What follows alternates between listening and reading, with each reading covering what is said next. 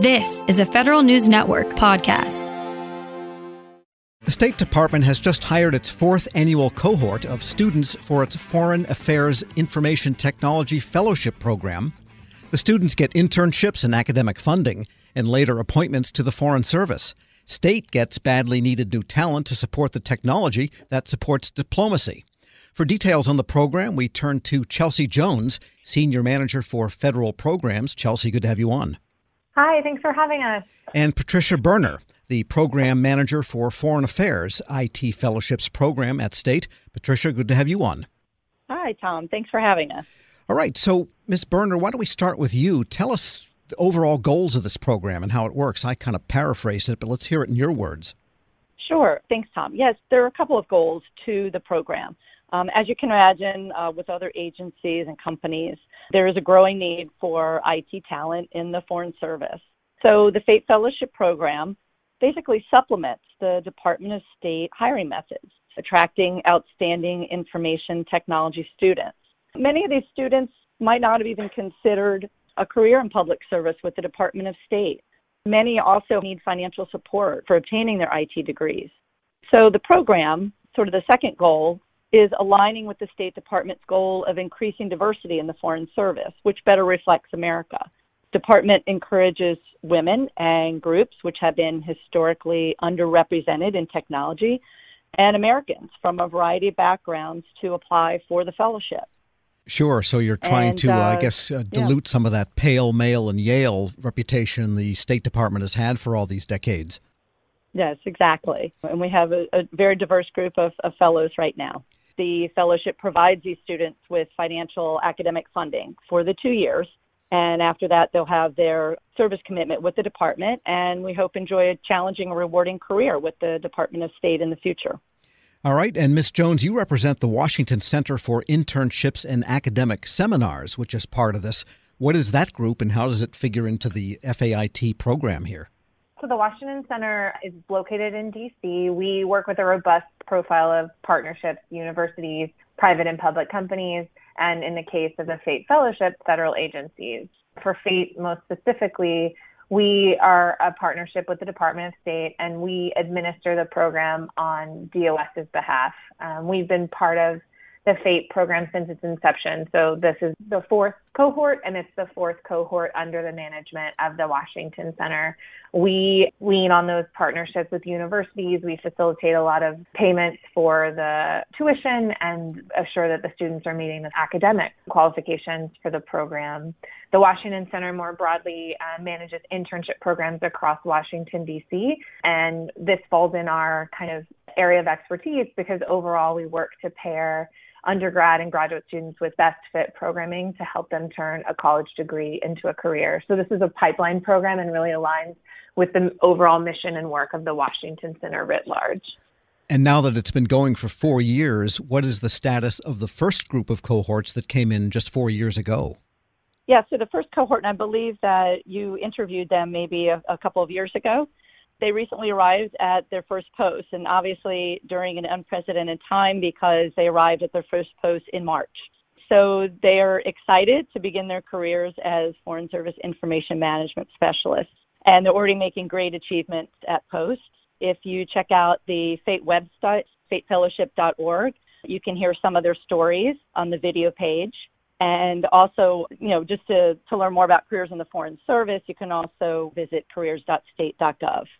We're speaking with Patricia Berner, the program manager for the Foreign Affairs IT Fellowships Program at the State Department, and Chelsea Jones, senior manager for federal programs at the Washington Center for Internships and Academic Seminars. And what are the criteria academically for people that want to join this program? What kinds of schools do they come from? Are they studying diplomacy or IT or, or the arts or what? Sure. This is Chelsea, and I can uh, jump in on that, having just managed the selection process. The threshold for being able to apply is pretty low, actually. The students have to be a U.S. citizen, which obviously ties to the ability to work in the Foreign Service. They must pursue an IT related degree, and we're pretty flexible on that. Something in technology, diplomacy, um, cybersecurity, stuff like that. And then the final requirement is that they must have a minimum 3.2 GPA on a 4.0 scale. And one thing I want to highlight is that there are two tracks within the FAIT fellowship. There's an undergraduate fellowship. In that situation, the program would pay for a student to complete their junior and senior years of college on their um, way to achieve a bachelor's degree. Or if there's a graduate track, in that instance, the program would pay for them to complete a two year master's program in one of those IT related fields. So we think that's a great way to make it open ended and have a possibility for folks who are even changing careers to get engaged with this exciting and important work. Kind of flow of the program follows a schedule of academic funding for two years and two internships and then the other threshold that is a little harder to nail down is like any position in the Department of State, the students have to remain and maintain their medical and security clearances and then a suitability requirement. And that's something that's facilitated as they start into the program. So there's no expectation that they have those clearances or anything upon application, and they don't need it to be selected. We work with them to facilitate all of those moving pieces. Got it. And uh, Patty, what do they do once they arrive at a post? I mean, I hear diplomacy and IT kind of in the same title. They don't wear sashes and have high tea with foreign potentates. But what do they do? oh, this I could go on and on. The, the duties and responsibilities of a Foreign Service Information Management are vast. I'll try to give you an overview and and just just touch on a, a few of the highlights we have almost 270 missions uh, overseas worldwide, as well as information management specialists may be assigned in the United States for some time. Basically, uh, they develop, they maintain, and they operate the IT platforms that are necessary to support the Department of State's domestic operations and, of course, the diplomatic missions in their national security and foreign policy functions you know, it really depends upon the size of the mission. In, in saying mission, I mean the embassy or consulate in which they work and the requirements of the specific diplomatic mission as far as, as what their duties are. It can vary slightly. You know, they don't only support computers at post, they might be working with, you know, phones, handheld radios, you know, other devices. One of the important things they do overseas is manage the diplomatic pouch, which is the way the State Department transports sensitive materials and communications. They're also in charge, oftentimes, with supervising locally employed staff uh, who are within their purview. They manage and operate the classified and unclassified client server solutions, desktop systems. I mean, the list goes on and on. Just troubleshooting technical problems, you know, managing local area networks, anything that is IT related. One of the best benefits is that information management specialists receive customized training um, on all their responsibilities. And they attend, just like Foreign Service officers do and Foreign Service generalists, they get their training at the Foreign Service Institute, um, where they learn everything from cable installation to video conferencing support, you know, learning about emergency communications equipment at post. So, you know, the list the list goes on and on. I mentioned our the website earlier. There are a lot of videos that explain to prospective fellows, you know, what the job of the information management specialist entails. Um, but but that just sort of sure. gives a, a, brief overview uh, what they're doing overseas and also here in the U.S. And you mentioned overseas they might supervise locally hired staff. So in a sense, that's a little bit of diplomacy itself, isn't it? Oh, exactly. Yeah, and I mean.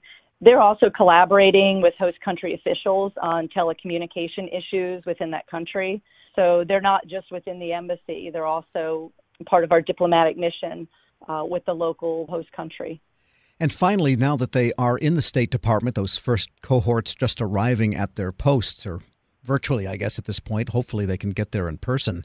What is the plan to kind of help State Department retain them, give them the type of career path that might make them long term employees? Because after you've invested so much to get them in, you want to have them hang around a while, I guess. Yeah, exactly. And and so actually, Tom, they are there. They are physically at their at their posts right now. Those oh, good. By fellows. Uh, they they got there. It's a little different. Some might be going into the embassy or consulate. Uh, others are working virtually, but they're there in the in the host country.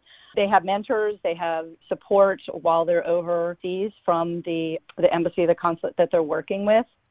So all of the fellows, uh, once they finish the program, they have a minimum five year commitment you know, we assume and hope that they're going to stay longer. I mean, overall, you know, we don't have any data on the first cohort because they've just started, but we know that overall the retention rate for all IT specialists in the Foreign Service is about 95%. If I could turn back the clock 50 years, I'd probably apply myself. Patricia Berner is the program manager for Foreign Affairs IT Fellowships at the State Department. Thanks so much for joining me. Oh, thank you for having me today. And Chelsea Jones is Senior Manager for Federal Programs at the Washington Center for Internships and Academic Seminars. Thank you also. Thanks so much. It's been a treat. We'll post this interview at federalnewsnetwork.com slash Federal Drive. Hear the Federal Drive on demand. Subscribe at Apple Podcasts or Podcast One. Need a gift idea for the outdoor adventure in your life? Shop the Allbirds Mizzle Collection, made with water repellent puddle guard technology and ZQ certified merino wool with a low environmental impact. It's a natural fit for winter runs. And Allbirds offsets the carbon footprint to make their Mizzle collection carbon neutral, so you can take comfort in treading lighter. Get on their nice list this year with the Allbirds Mizzle collection. Discover your perfect pair at allbirds.com. That's A L L B I R D S.com. Grab a 30-day free trial of Live by Live Plus, and you'll get unlimited skips, commercial-free music, and all of the podcasts and live streaming events you can handle. Visit livexlive.com slash podcast one to learn more and start your free trial.